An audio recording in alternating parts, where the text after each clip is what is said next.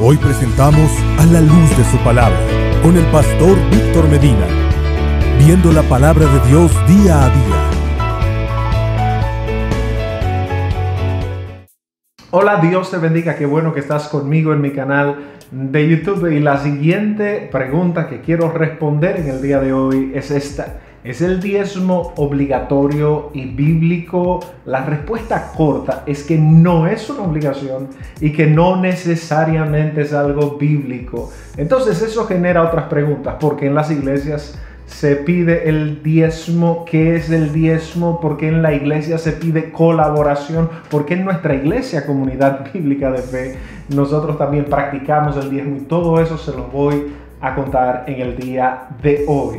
Si ustedes supieran la cantidad de personas que me escriben por el Instagram, por el correo, por el Facebook, por todos los canales habidos, por la página web de pastorvictormedina.org, la cantidad de gente que me hace esta pregunta: ¿es el diezmo algo bíblico? Una muy conocida es: ¿puedo yo darle mi diezmo a un necesitado, a otra persona?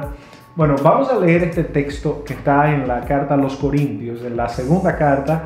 Voy a leer en la versión del lector, Nueva Versión Internacional. En sus Biblias ustedes lo encontrarían en el capítulo 9, la segunda carta a los Corintios, capítulo 9, pero aquí vamos a verlo como una carta. Esta Biblia me encanta, la recomiendo. Dice: cito, recuerden esto: el que siembra escasamente, escasamente cosechará, y el que siembra en abundancia cosechará. Cada uno debe dar según lo que haya decidido en su corazón, no de mala gana ni por obligación, porque Dios ama al que da con alegría.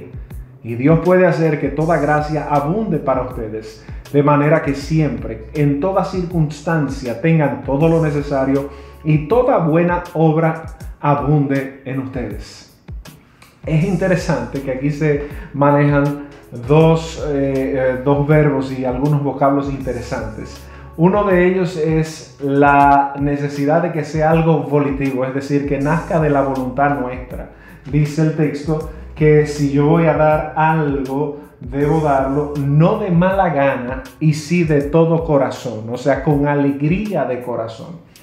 Hay muchos textos y mucha gente comienza a armar o a tejer textos bíblicos. ¿Por qué yo digo que el diezmo no es obligatorio? Fíjense. Interesante que muchos de nosotros ni guardamos el sábado, muchos de nosotros, y respeto al que lo hace, o sea, no voy a entrar en algún momento a responder esa inquietud, también, obvio, desde nuestra esquina, no quiero ser concluyente, aquí yo lo que hago es emitir una opinión para que la consideremos juntos a la luz de la Escritura. Sin embargo, cuando nosotros usamos el Antiguo Testamento tenemos que ser muy cautos. Si nosotros descartamos todo lo que tiene que ver con la ley ceremonial, oigan aquí, ley ceremonial, llámese que no matamos ovejas, becerros, bueyes, etcétera, etcétera, etcétera, y las 600 y tantas leyes, 626, si mal no recuerdo, las que sean, del Antiguo Testamento, cabe recordar que el diezmo era parte de esa misma ley, de esa ley ceremonial, que no era parte de la ley moral que sigue vigente y que se ve transversal en todas las Escrituras. Entonces, si yo hoy no mato bueyes, si no mato becerros, ¿por qué entonces todavía yo preservo la ley de los diezmos?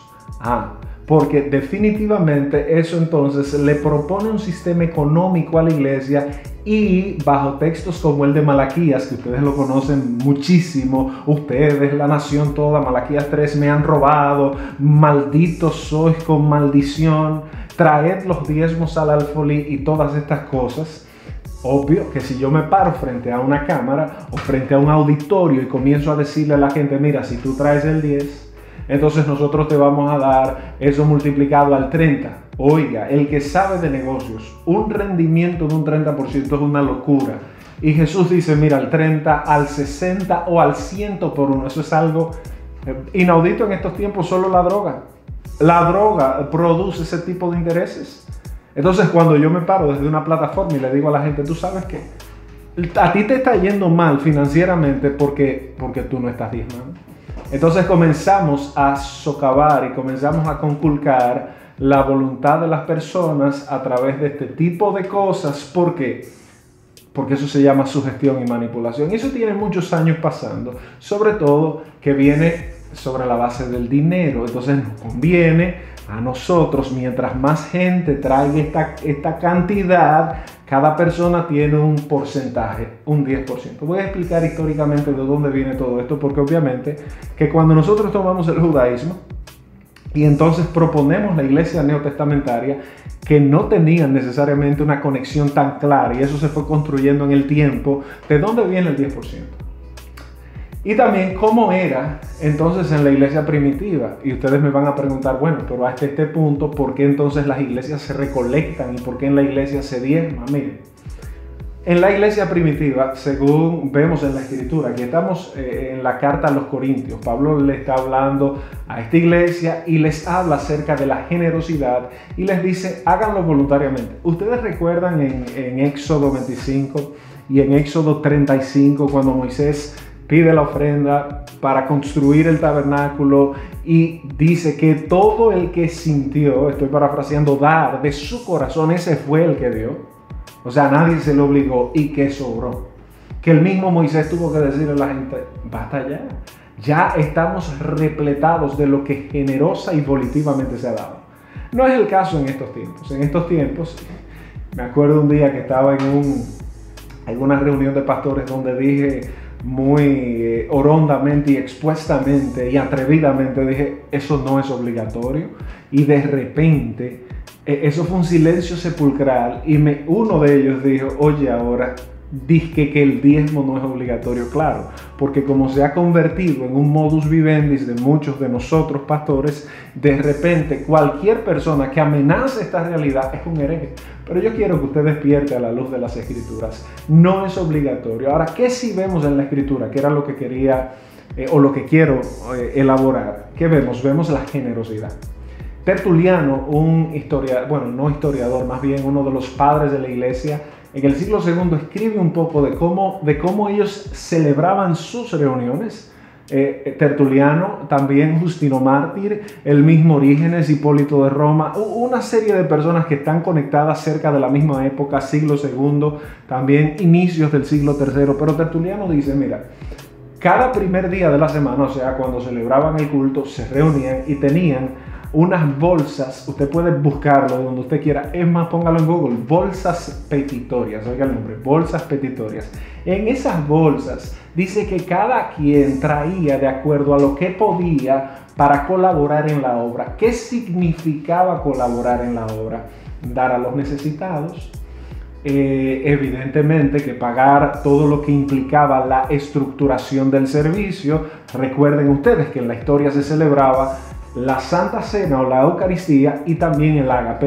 El ágape era una comida que se celebraba como fraternidad. ¿Qué pasaba en el ágape? ¿Y quiénes generalmente ponían el ágape?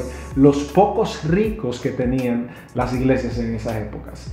El tema del inmueble en la iglesia fue creciendo mientras la oligarquía fue viniendo al cristianismo. De repente comenzaron a llegar las grandes donaciones y la iglesia se fue capitalizando.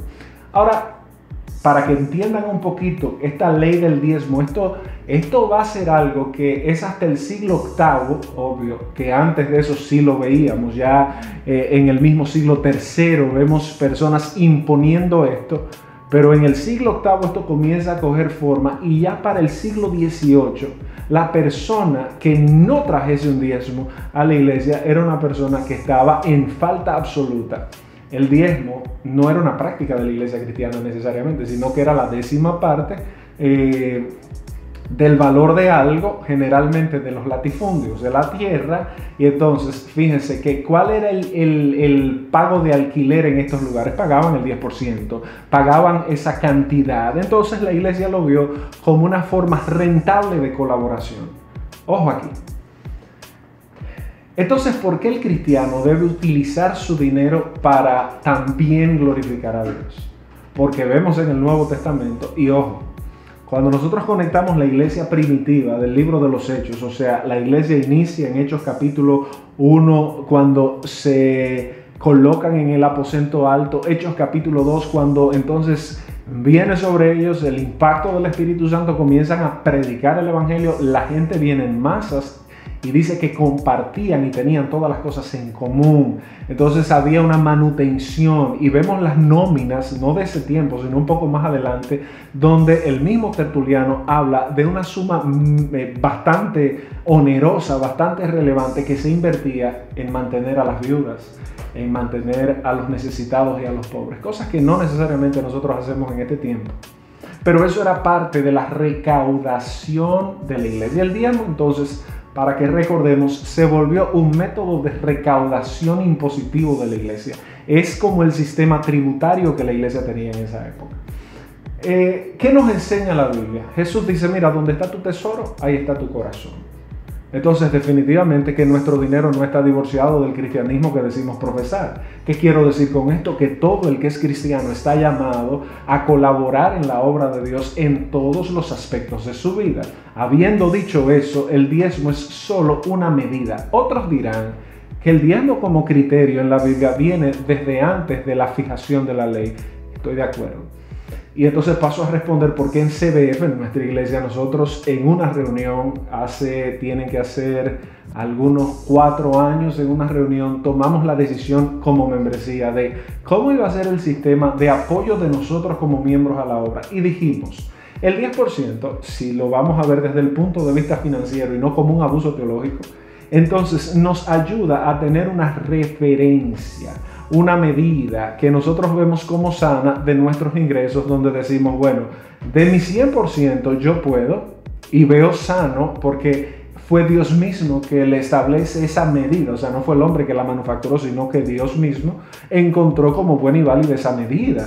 Pero nada que ver con un abracadabra bíblico, sino más bien sabemos que tenemos que cooperar en la obra. Sabemos que nuestras finanzas, nuestro dinero, nuestro bolsillo tiene que ser también parte de la obra. Entonces, ¿cuál es la medida sana? Nosotros decimos, bueno, si queremos y podemos, entonces coloquemos el 10%. Y se tomó esa decisión en conjunto, y no me dejan mentir que eso fue también voluntariamente, porque a nadie se le pone una pistola para eso. ¿De dónde nace eso? Que yo, Víctor Medina, yo tengo ingresos de otras fuentes, de otros lugares, entonces yo digo, perfecto. Entonces aquí mi 10%, pero no solo mi 10%, ya eso es algo muy particular. Mi 10% es una medida sana donde yo puedo no solo callar mi conciencia, sino ser parte activa de la obra sin estar engañándome a mí mismo y decir, esto lo pongo para que las cosas sigan avanzando. Sí es cierto que muchos han malversado fondos. Sí es cierto que hay muchos que andan haciendo del dinero su Dios, y por eso yo grabé este mensaje. Porque hay muchos que andan diciendo que la vida cristiana es éxito financiero. Eso lo dice Amway. Eso no lo dice el Evangelio. Eso lo dice For Life. Eso no lo dice el Evangelio. Eso lo dicen los traders. Eso no lo dice el Evangelio. El Evangelio propone una vida que no solo se entrega financieramente. Le invierto el caso. ¿Qué hacemos entonces con el que solo da el diezmo en la iglesia y no hace más nada? Y vive una vida totalmente divorciada. Entonces los pastores se sienten tranquilitos. De hecho, el dinero le pone una mordaza a muchos pastores en una iglesia, porque la familia Pérez Antón, que diezma $1 millón, se puede sentir guapito, malito. Si usted toca con su discurso, se acerca a tocar a alguien. Eso tampoco es íntegro y tampoco es correcto, porque al final el dueño del oro y de la plata es Dios.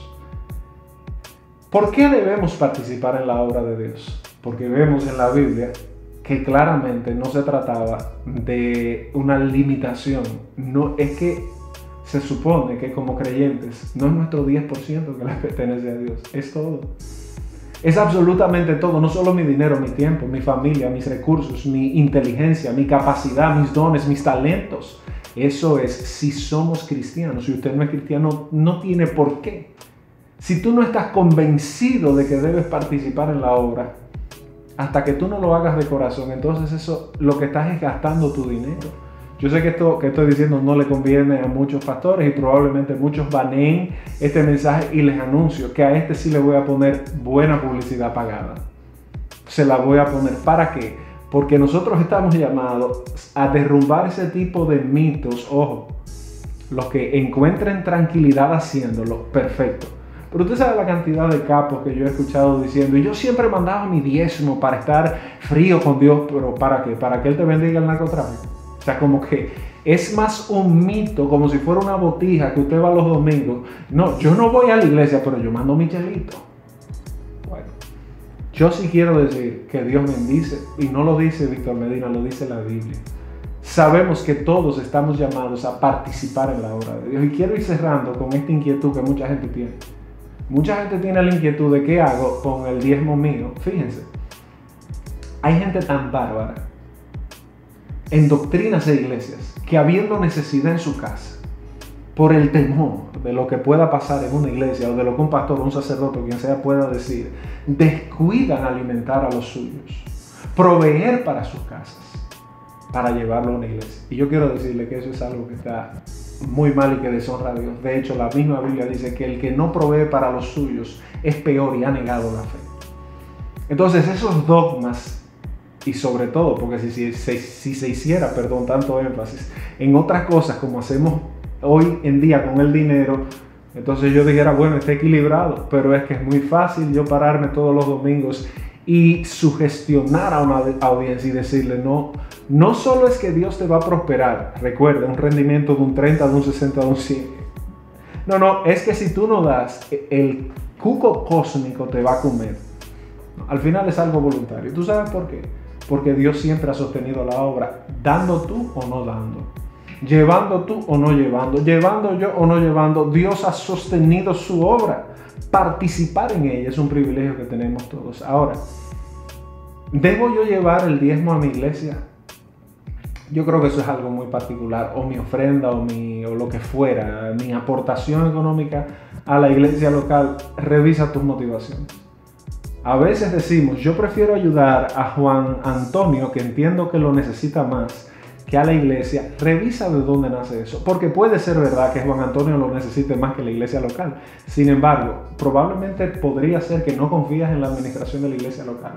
Si es así, que tú no confías en lo que está haciendo la iglesia local con el dinero, yo creo que tú tienes un llamado a ir y sentarte con tus líderes y hablar de eso. Si tú dices que hacerlo te podría generar un gran problema, entonces estás en un lugar peligroso. Dios te bendiga, espero que esto haya sido de edificación. Si es así, suscríbete, compártelo, dale like, comenta lo que tú quieras, como muchos comentan. No importa si estás en desacuerdo o estás de acuerdo, estamos para expresarnos. Así que Dios te bendiga y nos vemos en la próxima entrega.